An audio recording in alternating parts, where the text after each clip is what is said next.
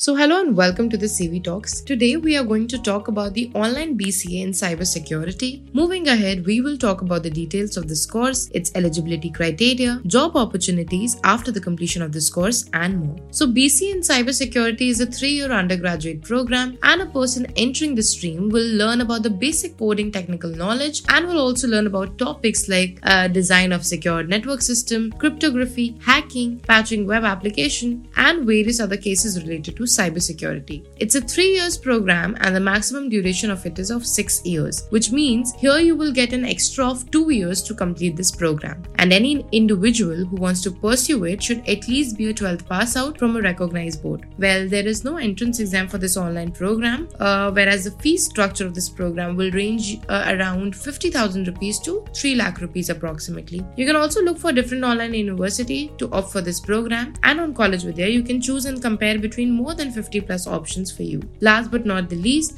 after the completion of this program, you can plan and become a Chief Information Security Officer, a Security Architect, a Cybersecurity Engineer, a Malware Analyst, a Penetration Tester, a Computer Forensic Analyst, and there was so much more. Some of the companies that hire for these roles are Tech Mahindra, Tata Consultancy, Wipro, K P M G, Accenture, Unilever, Cognizant, to name a few. Well, on that note, we come to an end of our podcast. Till then, keep listening to College Vidya Talks.